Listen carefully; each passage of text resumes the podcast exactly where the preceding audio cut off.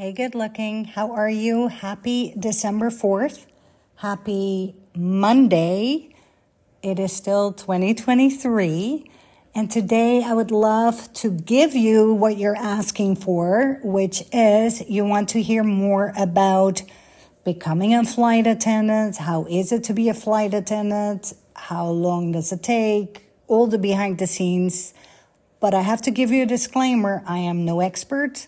It's just my story, little old me, humble me. Like I'm just telling my part of it. And of course, I know, I guess a little bit more because I'm married to a private jet pilot, an instructor. So I also know his side and I'm friends with a lot of flight attendants. And I started so young and I started in Europe, you know, for a Dutch airline and then I was ground stewardess, and I've been denied so many times. Oh my gosh. When I started the dream, as most girls, when they're little girls, you want to travel, you want to explore, you want to see the world. And I was watching TV and, you know, born and raised in Holland, like 20 minutes from Amsterdam. And I was like, I don't want to be just in Holland. I just, I don't want to just get married and have children and stay in this town and that's it. I wanted to see different countries and, and, and cultures and diversity and, and learn. I, I was always so eager to learn and I always wanted to read and, you know, but it's funny that I say that because I don't know if you can relate to this. I did not like school at all. I didn't finish my school. Later, I got my master's in Arabic, but I didn't finish. At first, I did not finish. I left. I was playing hooky so many times. I was sitting in the woods. Um, and then when school was over, I came back home pretending I was at school. And then the principal called my mom and said we never see her. And then I had to transfer schools and I did the same thing there. It was like, yeah, it wasn't good. And, you know, I was embarrassed of that. For a long time, I was embarrassed because when they did an evaluation, they say she's smart. It's not like she's lazy, but she's too playful. Like, I get distracted. And I'm sure you feel the same way, like squirrel syndrome. You see something shiny, you're like, ooh, let's try that. So I'm giving you also a little bit background. I'm right now in my den at home and Dobby, my furry baby is with me. He's coughing. He does have a cough that will never go away. Um, we give him medicine three times a day, every eight hours. He's 11 and I just got off the phone with the vet and I don't know. We're trying everything and anything. We did x-rays. We're trying other medicine. Uh, I can't exercise with him, which really sucks because I love to go to the trail and with the furry baby. It's so much more fun when you go with your furry baby than alone. I'm like, I don't want to go alone. You know what I mean? But I shouldn't be selfish. I just, you know, it is what it is. Uh, we're going to outlive our furry babies and it is what it is. And I have to be realistic about that. So to go back to the flight attendant story, I started young applying to all the airlines and a lot of them I didn't even get an answer back. And then uh, United, I did some interviews and they said no. And then um, KLM said no. Martinair, um, gosh, I can name them all. All of them said no.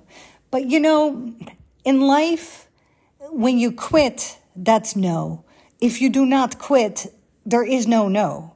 No isn't in my vocabulary. If I want something, I want it, and there is no no. It doesn't exist. So I started to get creative, and I was like, okay, fine. I will apply to airlines who are not in Holland, not based in Holland, based other places. And I landed on Gulf Air. Gulf Air, I don't know if you've heard of them. They have the best uniforms, though. They have Oh my gosh, it's a gorgeous uniform with a little hat and has a veil, little veil. And oh, I wanted to wear that uniform so bad. So I applied to them and they said no. And again, they said no. And again, they said no. And the fourth time, third time or fourth time, finally they said, yes, you can come for an interview. The interview will be in London. And, you know, I don't live in London. I was living in Holland, Amsterdam, you know, close to Amsterdam. The reason I say Amsterdam because that's the only place people know. and I had to make a trip to London. So I did. I, I remember going with a friend of mine. He was a photographer, and I did I did do some modeling in Holland. I did some commercials, and I went with him to England to London. We took the ferry because you know from Holland to London there's the North Sea. That's the only ocean that's separating the two. So we took the ferry. We went with the car, with his car we took the ferry and then we went to London and then I went for my interview. And I remember going for my interview twice. One year I got denied or, you know, they said no. And then I went again and then finally they said yes. I, I couldn't believe it. Finally they said yes. And oh my gosh, I was so excited. I had to live for that in Bahrain, which is, you know, an Arabic country. And at that time, I already had studied Arabic. I already got my master's in Arabic. I already spoke fairly good English because don't forget, English is not my mother tongue, it's Dutch and a little bit German. And so I had to live in Bahrain and that's it, fly out of there for Gulf Air. And they said, okay, in a couple months, you have to come and this is where you're going to be in this American compound, you know, uh, quarters where all the crew is staying and all the paperwork I got. And it was, I had to wait a few months. And then finally, it took so long. I'm like, why? What's going on? Why is it taking so long? And then I got a letter saying, because of political reasons, um, it wasn't happening. Like I could have they said maybe in the future we'll contact you, but for now it's a no. They're not hiring. They're putting a halt to it because of political reasons. And I don't know, it wasn't during the Gulf War because I do remember the Gulf War. That was another time. Remember the Gulf War that was in um, Kuwait, Saddam Hussein. This was afterwards. I don't really know what the political reason was and what are you going to say? What are you going to ask? So, yeah, that was then a no, even though I got hired, which was weird, right? Looking back, if I think about it now, it's so weird, but what can you say? So that's that. Um, then I decided to go to America. So yeah, thank you, Gulf Air. so then I applied or I didn't apply. I buy the news, bought the newspaper, but that's another story. And I told you in another podcast about it. I'll tell you a little bit real quick. Bought the newspaper, found a nanny position, au pair position, went to America. But to continue my flight attendant journey, because it was a no and I went to America instead, um, I do remember later, so I went to America, and then when I got deported from America, and that's again another podcast, and I was illegal, I overstayed. I continued my flight attendant journey and I applied to all the airlines again. And then finally I got hired for Ogden Aviation, which was ground stewardess. I worked as a ground stewardess and I did enjoy it, but I really wanted to fly. I really wanted to travel. So, you know, when you're working at the airport and you have that travel bug, it only makes it worse. You know what I mean?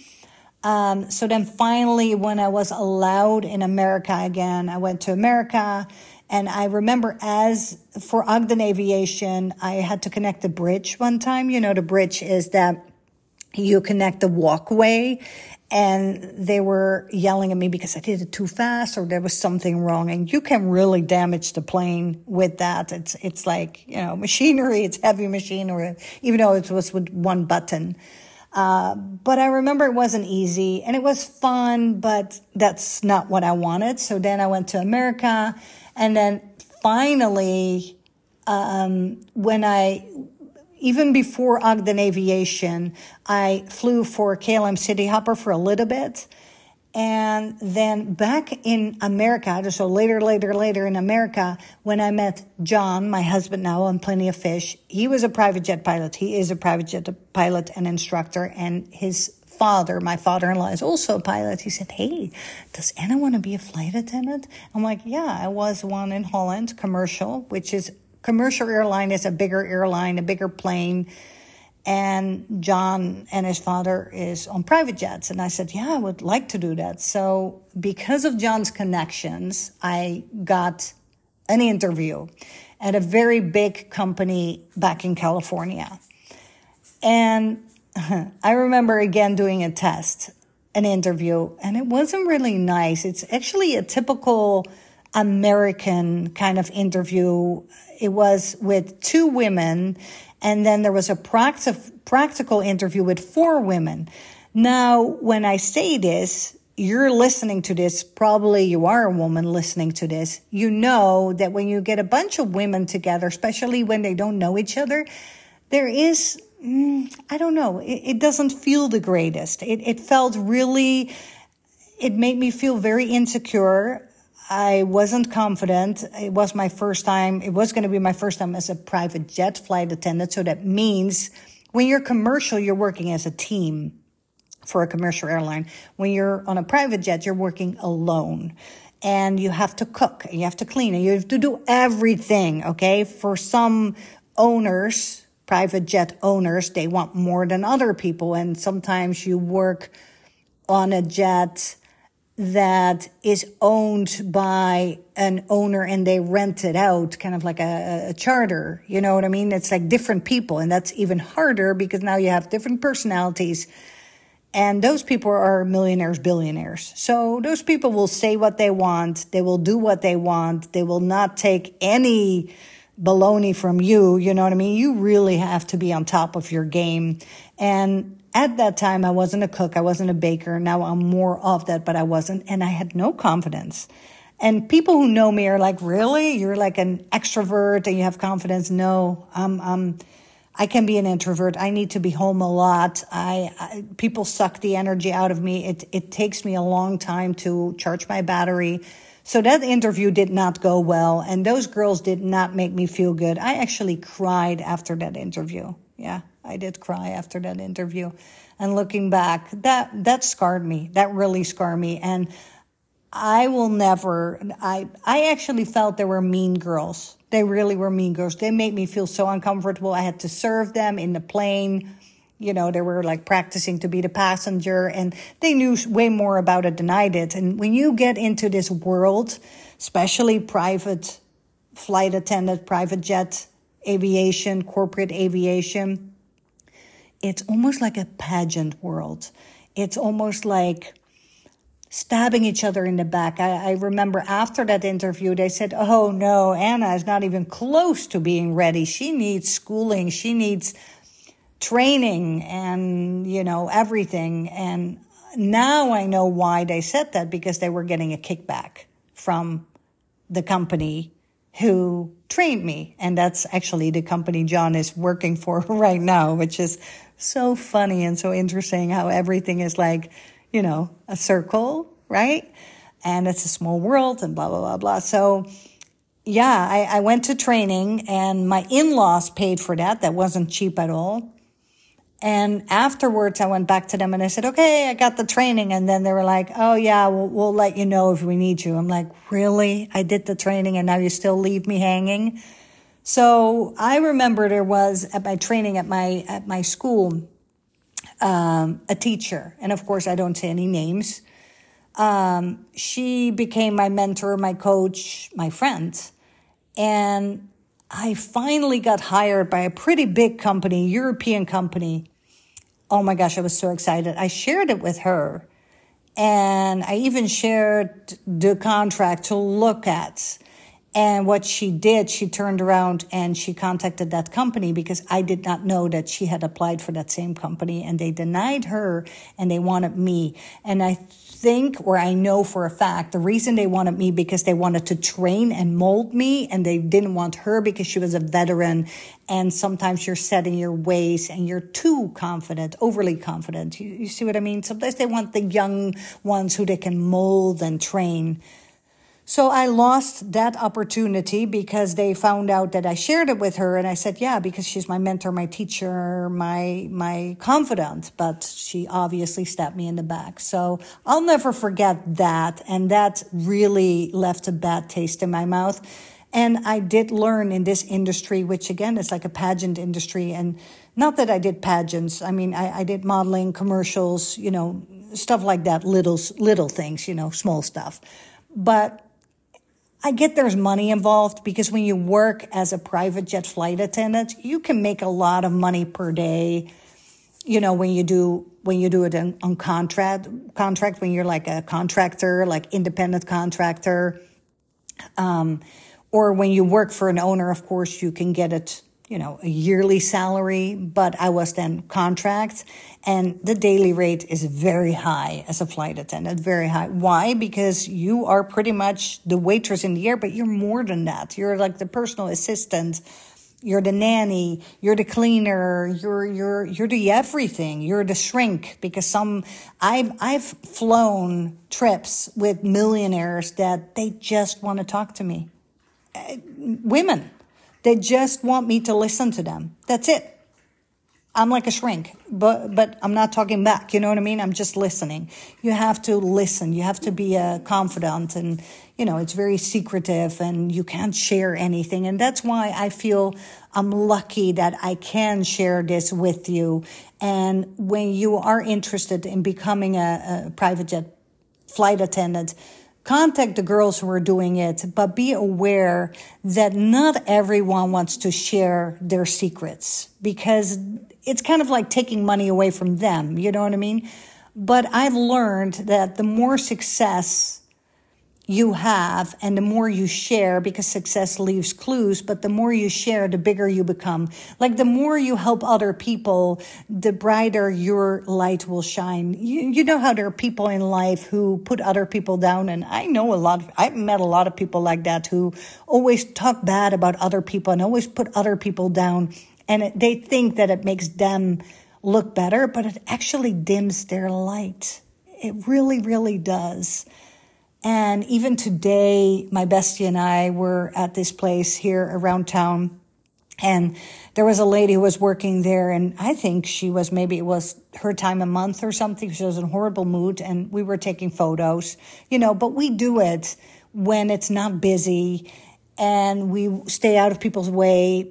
But we we were in this area, and she said, "Oh, you can't be in this area. There's a big sign. You're not allowed in this area." And we're like, I didn't say anything. I just said, I love your sweater. She was wearing a Christmas sweater.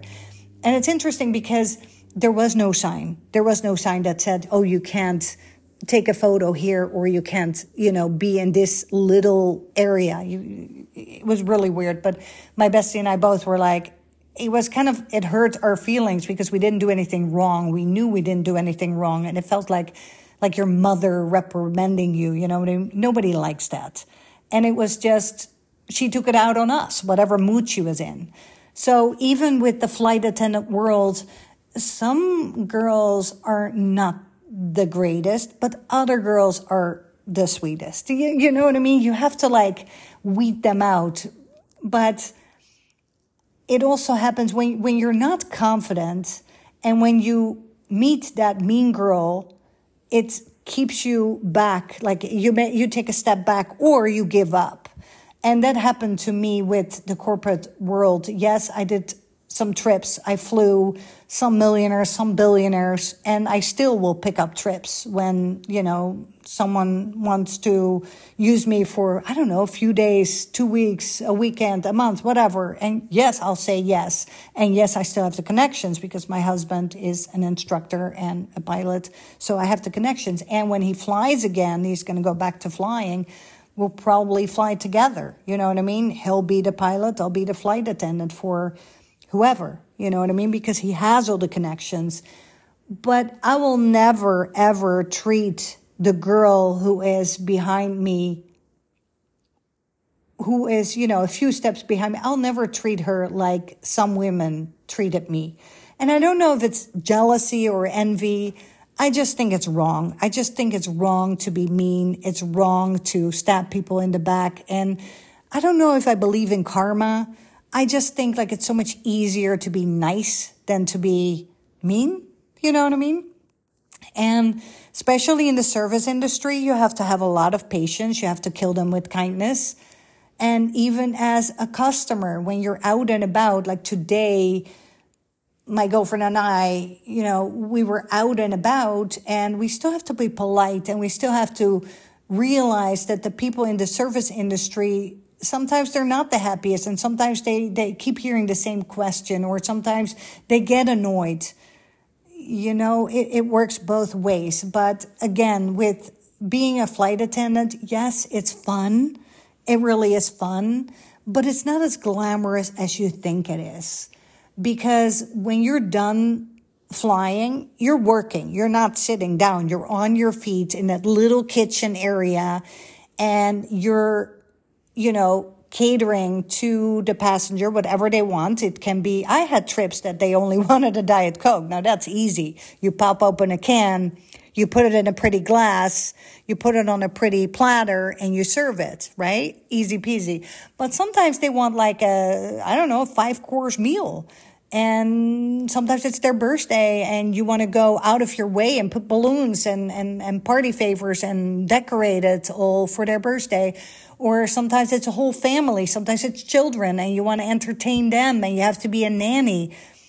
And then when, when the trip is over, you're tired. You just crash on the hotel bed and you lock your door and you want to go to sleep. But people in the outside world, they're like, oh my gosh, it's so glamorous. And you lay by the beach and you have cocktails and, and, and, you know, you're, you're traveling, you're exploring the town. Sometimes you don't even have the energy for it. You really don't, you know? So anything you want to know, let me know. I, I want to keep this short and I see my sweet hubby is coming home. So I'm going to make some yummy food and Dobby is probably going to bark because daddy is home and we're going to run out. So thank you. Love you. And I'll chat with you soon. Bye.